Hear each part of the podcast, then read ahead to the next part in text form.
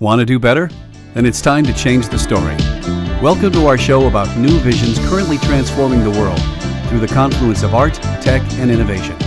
And now, your hosts, Michael Ashley and Neil Sahota.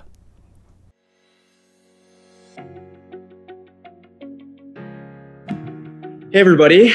We want to introduce you to Jennifer Friend from the Project Hope Alliance. We are partnering with her, Neil and I, with Changing the Story, and we're very, very proud to be part of this, this project right now, now more than ever. We need your help. We need to help our children. And so we very much are excited to bring you Jennifer and the Project Hope Alliance and see that we can do great good in the world. Thank you. We're so grateful for this partnership. You know, in Orange County alone, there's over 28,000 children in our public education system experiencing homelessness. But we know that if we invest in our kids today, they won't be homeless tomorrow. Um, really seen that there is a $264 ROI for every $100 invested at Project Hope for our programming that we're doing with our homeless children and youth. Well, thank, thank you for all the hard work, Jennifer. And we're running a special, uh, I guess we'll call it contest. We're going to try and raise money for Project Hope Alliance. Uh, there's a special page on our website. Check out the note below. And please participate and please donate of yourself. Time as well as your money is always appreciated. They're always looking for skills, any kind of help they can get. And it's a really worthy cause. So thank you for your help. Thank, thank you. you.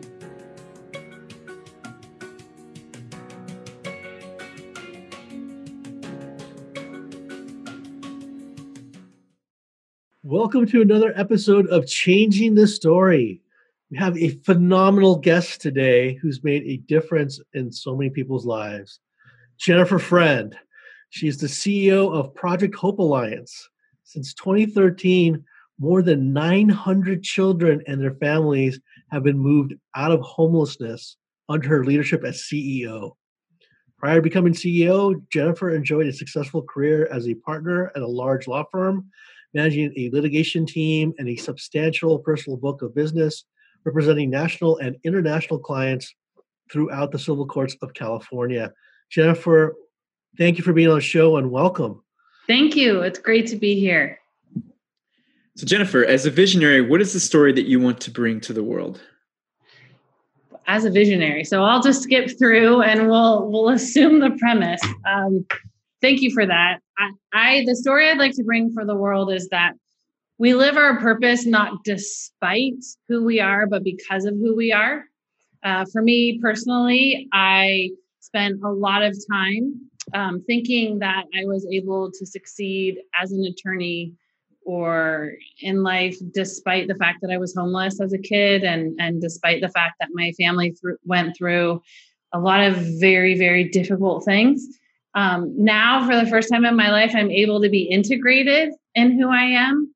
Uh, and I realize that it's actually because of what I went through uh, that I'm able to live my purpose. And so I think so often we think that um, things that happened to us in the past, we're able to achieve things in the future despite them. But if we mm-hmm. all realize that if we bring our whole person to everything that we do, it's actually those things that we've overcome that make us uniquely qualified yeah, I, I, completely agree with that. And I think embracing all of those parts of yourself, even the ones that you may uh, not feel the best about, is really important because that's your story. And so, for people that don't know your story, could you please tell us what happened and how you got where you are today?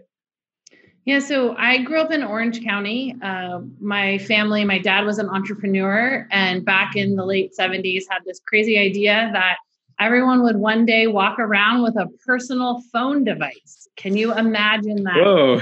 I know. no, um, it's it's I I don't. He was crazy, right? And so because we didn't have money, and it's actually a great example of how sometimes it takes money to make money. Mm-hmm. Um, my father was hustling. Um, he was the entrepreneur who was always trying to get someone to believe in his dream. Sometimes it worked out, uh, and sometimes it didn't. When it didn't work out, we lived in motels all over Orange County. Uh, we slept on the floors of a lot of people's um, living rooms, their dens. I have three brothers. I'm the only girl, so there are six of us in total as a family. You know, we had food from the church uh, food pantry, And we did it all um, in silence. We didn't let anyone know. So mm. we were going to schools in affluent communities, uh, Newport Beach, Huntington Beach, and we were trying to keep up appearances and create reasons why we couldn't have anyone over. It was, um, or couldn't do anything with our friends. Um, and it was, it was incredibly difficult. And um, personally, that made me feel invisible for a large part of my life. And that was something that I never shared. My brothers never shared with anyone. I was 42 years old before I actually shared my story. Um, and the first time I shared it, it ended up on the front page of the Orange County Register. So um, I was a partner at a law firm at the time, a large law firm. And I really was feeling conflicted because I believed that I had this story for a reason. And I didn't know what that was. I didn't know what the purpose of it was. But then when I saw people responding to seeing me and thinking about right, wrong, or indifferent, thinking about their daughter or their granddaughter or seeing themselves in me and and that um, taking away some barriers to talk about what homelessness really looks like in Orange County. Yeah. Uh, I have an amazing husband, and we made the family decision for me to leave that gig and come over to Project Hope eight years ago. Wow, that, that's that's fantastic, and I mean, powerful story. You, you lived it, you know the pains. I mean, I, I you know I didn't realize some of the the challenges and I'll call it kind of the ripple effects until I heard like your story and other people's stories. What I mean, what happens like these children that are homeless? If they don't get help, what, what ends up happening to them normally? Well, sadly and tragically, in our country, there's been a 70% increase in the number of children experiencing homelessness in America. And what that ends up resulting in is only a 64% high school graduation rate and just that one data point, if a student doesn't graduate from high school, they're almost 400% to be a homeless adult.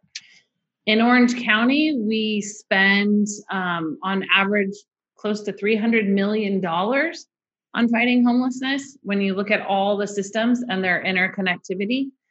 But what it does to a kid just at the, the human level makes them feel invisible. You feel ashamed of who you are, despite the fact that there are things about yourself that you're very proud of. Mm-hmm. You don't believe that you have the ability to hope or plan for things because you have no control over your circumstances. Uh, it also, you know, the imposter syndrome, which entrepreneurs talk about a lot, you want to talk about i get like you know grade a imposter syndrome. Right. Uh, it's it's really the mental and emotional toll that it takes on our kids every day is something that um, really can can limit their belief in themselves yeah wow wow so how how is project hope alliance helping these kids and their families well see kind of going back to the beginning, we know that our kids are amazing, not despite what they're going through, but because they choose to continue going through it, right? Right. So at Project Hope, we are hyper focused on the kids. We believe very much we need to be upstream. The inflow of homelessness in LA County alone rose 50% last year. 50%. We're spending a lot of resources, and I'm not saying they're not important, but a lot downstream the kids are upstream and the kids will take the creativity they'll take the resilience the grit the determination and we follow them so we actually are on school campuses public school campuses doing life with our kids kindergarten until age 24 filling in the gaps and eliminating barriers that homelessness causes in their lives yeah I uh, it's it's interesting. I mean, we are Neil and I are both based in Orange County as well, and so when you drive around Orange County, unless there's certain parts, obviously, uh, where where you would never suspect that this problem is going on, and at the same time, I'm reminded there's a book called King of the Hill. Uh, it was written about a, a, young boy who was going through the Great Depression. It took place in, in St. Louis, where where I grew up, and it was turned into a movie. And so, this boy, speaking about having to play a role all of his friends were going to these big parties and he was the poorest one that was there and he had to develop those that resiliency that you talked about. And i think it's really interesting that what you're saying about these these students and these these young people is that you have to also embrace this that, that part of your identity because it's it's a very unfortunate thing. It's a terrible thing. I also think though that it does a- allow you to build resilience to build that grit when you said that quote it reminded me of winston churchill you know about you're going through it and just keep going through it because of what it does for your psyche and for your personality to to go through something like this that's right. And not only that, like there are a lot of people, whether they're in their 50s, like I am, or they're in their 20s. And right now, at this very tumultuous time in our nation's history with the pandemic, with the uprising for social justice, all of these different things, it can feel incredibly overwhelming. Yeah. When you know that you've been through something that you thought was going to defeat you, but yeah. it didn't, you have a reservoir of strength and tenacity that you pull through. I know I see that a lot in our first generation students at the college level, uh, particularly. Um, I'm a UCI alumni and I've been really involved there with first gen students.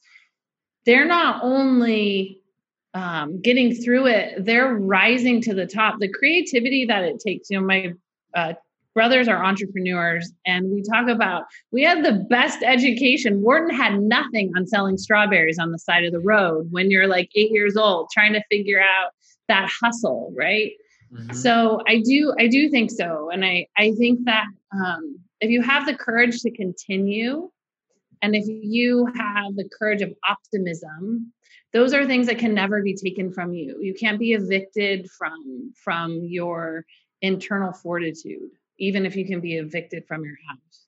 Right, right. And it, it, seems like, of course, we never want anything like this to happen to to any child. Uh, at the same time, I think about. I was watching a video recently about the uh, the rise of what they call safetyism when it comes to parenting, where we want everything to be. We want our children to be protected. We want them to be safe. And I think, though, what you're saying, and, and no one wants to go to that far of the extreme, but the idea that you allow a child to problem solve you allow them to develop their own resilience you allow them to figure out on their own um, it is a very important thing and when you like what you said when you find that deep reservoir inside of you right and that you didn't realize you have i'll give you an example from my own life i was traveling abroad in the early 2000s and uh, at one point my my traveling companion and i were kicked off a train at gunpoint because we happened my friend didn't have the right visa and so we were stranded um, in a border town and we didn't speak the language. This was before smartphones. And we had to figure it out on our own at two in the morning. And it was a horrible thing to go through at the time. But I look back at that moment because I had to dig deep and my friend, my friends and I had to dig deep to, to figure our way out of it. And so I feel like there are those moments in life that you don't want to happen to you. Even COVID-19 is like this in a way where you don't want these, these things to happen to you, but they develop your personality and your character. And I think that's, you know, that's evident in yourself, right? Well, it, it does develop. I mean, I joke all the time, I have enough character. Um, I don't need any more.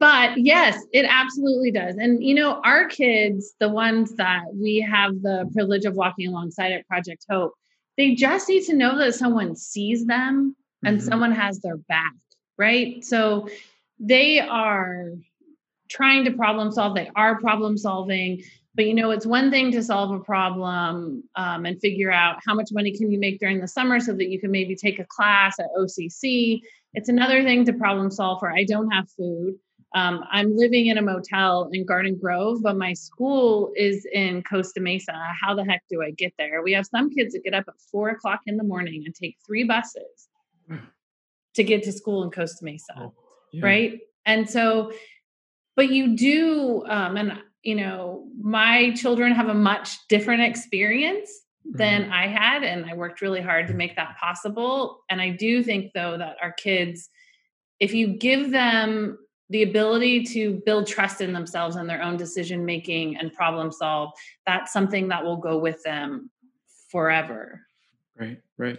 It's, I mean, it sounds like resilience is good, but if they don't have the opportunity to leverage their resilience, they kind of stonewall.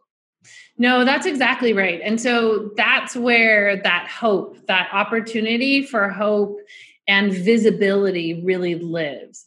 So when you know that someone sees you and you know that you have someone to go to, I mean, I can I can remember feeling like, does it even matter? Why the heck am I trying? Right? I would, I'd try out for the school play and I'd get a role. But my parents didn't have the gas money to drive me to rehearsals five days a week. So then I would have to turn the role down. So then as I got a little bit older, I constantly had to have this internal dialogue with myself like, should I even try? So, what we get to do is let our kids know if you try, we're going to make sure that what you create for yourself is possible going forward. Yeah, yeah. Um, it's it's such an interesting just juxtaposition. Like I said before, driving around Orange County, there's such wealth here, um, and then what you're saying uh, that these these children are having to take these these multiple buses just to live out uh, eke out a, a daily existence, right? How can we do a better job systemically to ensure that people do not fall between the cracks. Because if this, I mean, this is happening in Orange County, but it's happening in, in cities all across America, all across the world. How can we do a better job of making sure that there isn't such a wide division between the have and the have nots? So, some practical things I think that we can do is we need to actually, uh, number one, admit that we have 1.3 million children experiencing homelessness that are known in America's public school system. Mm-hmm. And then we have to commit to creating the opportunity for them to live into their dreams, right? And what that means is actually having people on the school campuses. We have to go to where the kids are. Right now, the way our social services system operates, mm-hmm. it operates under the premise that people can get to where the resources are. That doesn't work if you're a kid. If you're in third grade, how the heck are you going to get anywhere?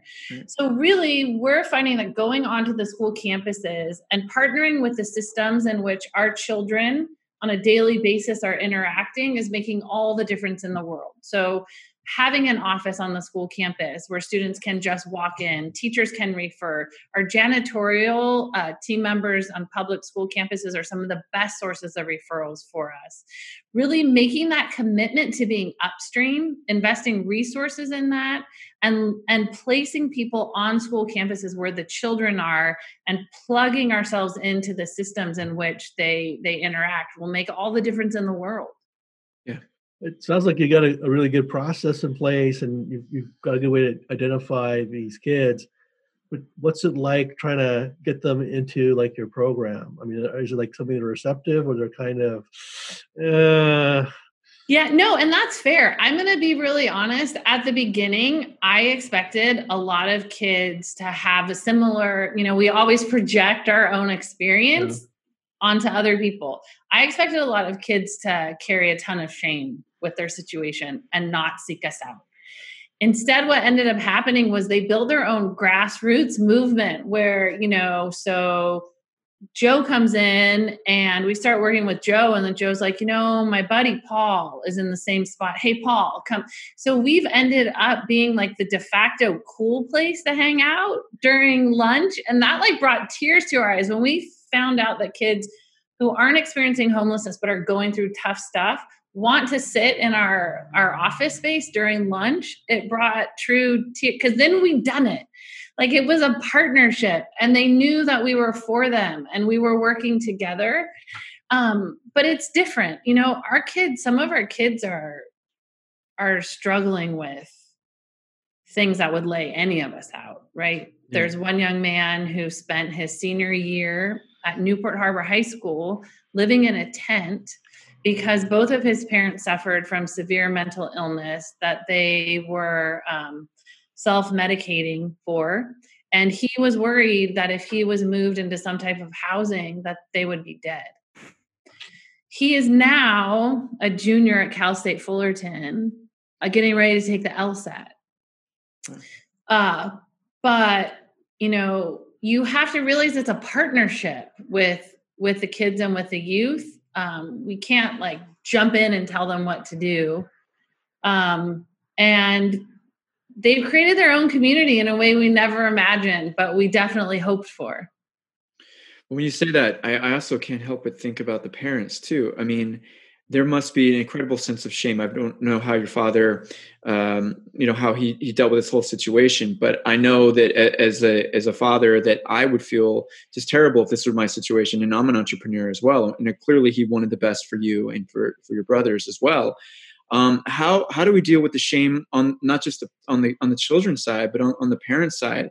Because this is just me as an outsider. I wonder if that is is an obstacle for you because you know when we especially in America, we, we have a tendency not to want to show the bad things that are occurring in our lives. Uh, on social media, we try to very much put a certain image out there. And so when the truth comes out from these parents, I can't help but feel like they must be very ashamed and, and, and feel like they're disappointed too. How, how do you deal with that part of this? Uh, you're absolutely right, Michael. I mean, and that was a huge consideration that I had to have. Um, I talked to my whole family before I even told my story my father passed away before I took this job. And really, mm. one of the only reasons I think I had the courage in the moment to take the job was because he wasn't living and I knew he wouldn't be shamed on a daily basis. Yeah. Um, our parents, uh, some of them are apprehensive for a couple of reasons too. Like, who are we? And they're going to trust us with their kids. Mm-hmm. One of the things that we've done as a pivot in strategy, but not mission during COVID 19 is we've been going out to where the kids are in the motels and giving out Chromebooks and prepaid Wi Fi hotspots. And it's given us access to a lot of parents in very real time. Mm-hmm. And you know, we, this one mom had all three of her kids trying to do online learning from a smartphone, a singular smartphone. Okay, if you can even imagine that. And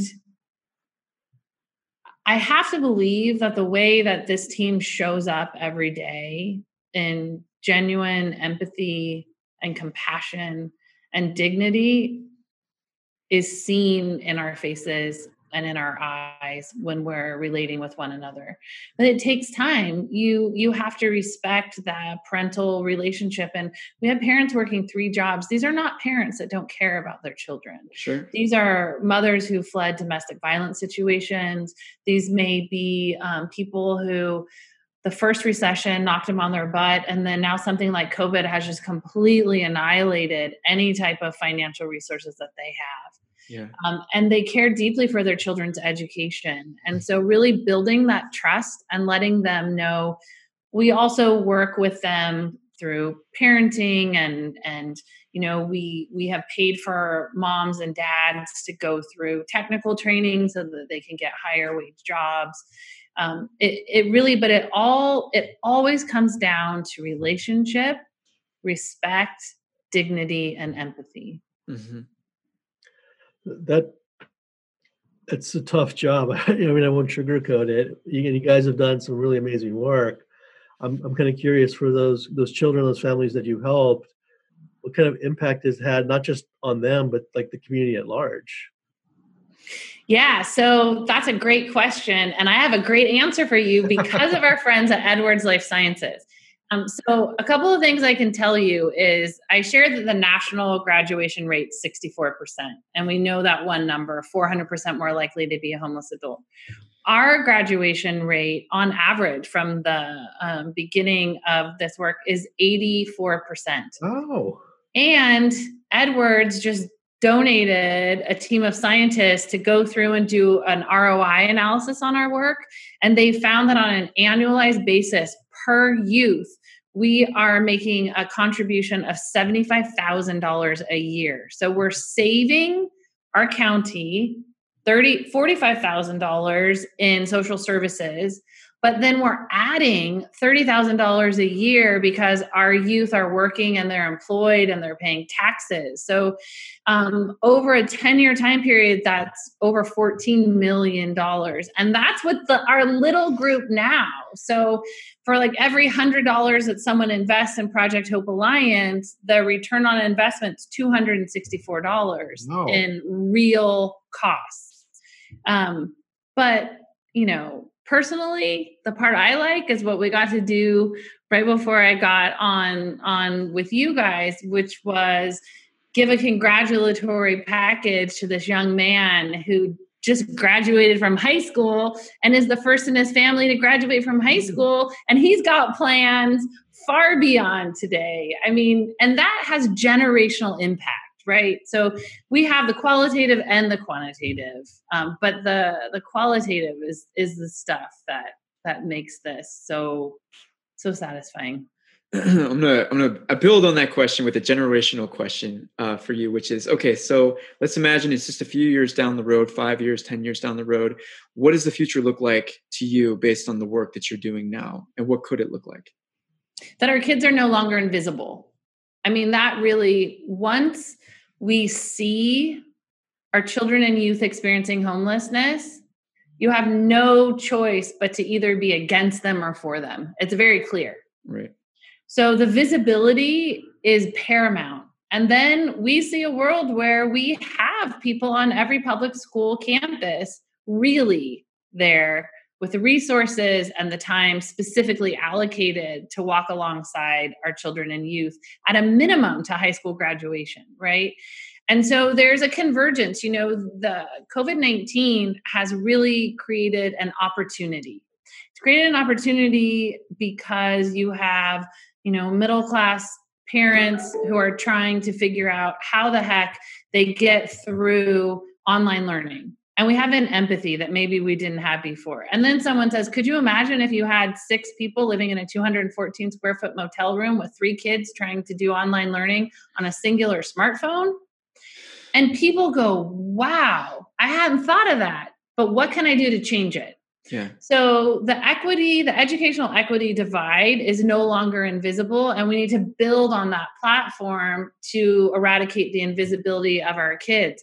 But I am very, I'm I'm a pragmatic Pollyanna, so I'm very hopeful that we're going to take this moment in time and we're going to come out on the other side better and stronger for our kids. That's great.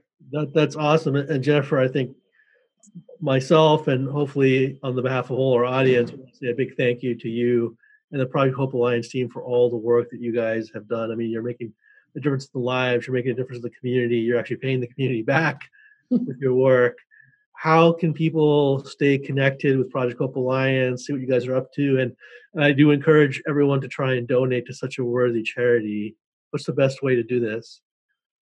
Really if you know everyone always directs people to their to their websites just because it has the greatest um, uh, aggregate of information. So our website is projecthopealliance.org we need volunteers of all different facets. I would say that the um, impact that we're going to see from that edwards life sciences team donating their intellectual capital to do an roi analysis those that are listening or or watching this think about what you uniquely have to contribute right? If you're in marketing i can't afford a huge marketing team but maybe you're the best marketer that anyone knows. So on on the website there's a pull down for volunteering. There's a pull down to get information about what we're doing. Absolutely we can't continue this work without the support of our community. So it's you know we need resources. And and i would argue that your resources aren't enter any better place than in the life of a child. Very so, true. Everyone like it, money's always good but you want to donate some of your time your skills and knowledge something very much appreciated. And, and jennifer thank you for coming on and sharing your story and sharing the story of all these children that you know you're trying to help. Yes thank you very much. It's been my joy. Thanks guys thank you Take care. Hey, if you like today's show, please remember to hit the like button and leave a comment. If you've been enjoying the Changing the Story podcast series, please subscribe and share it with your friends. Thank you.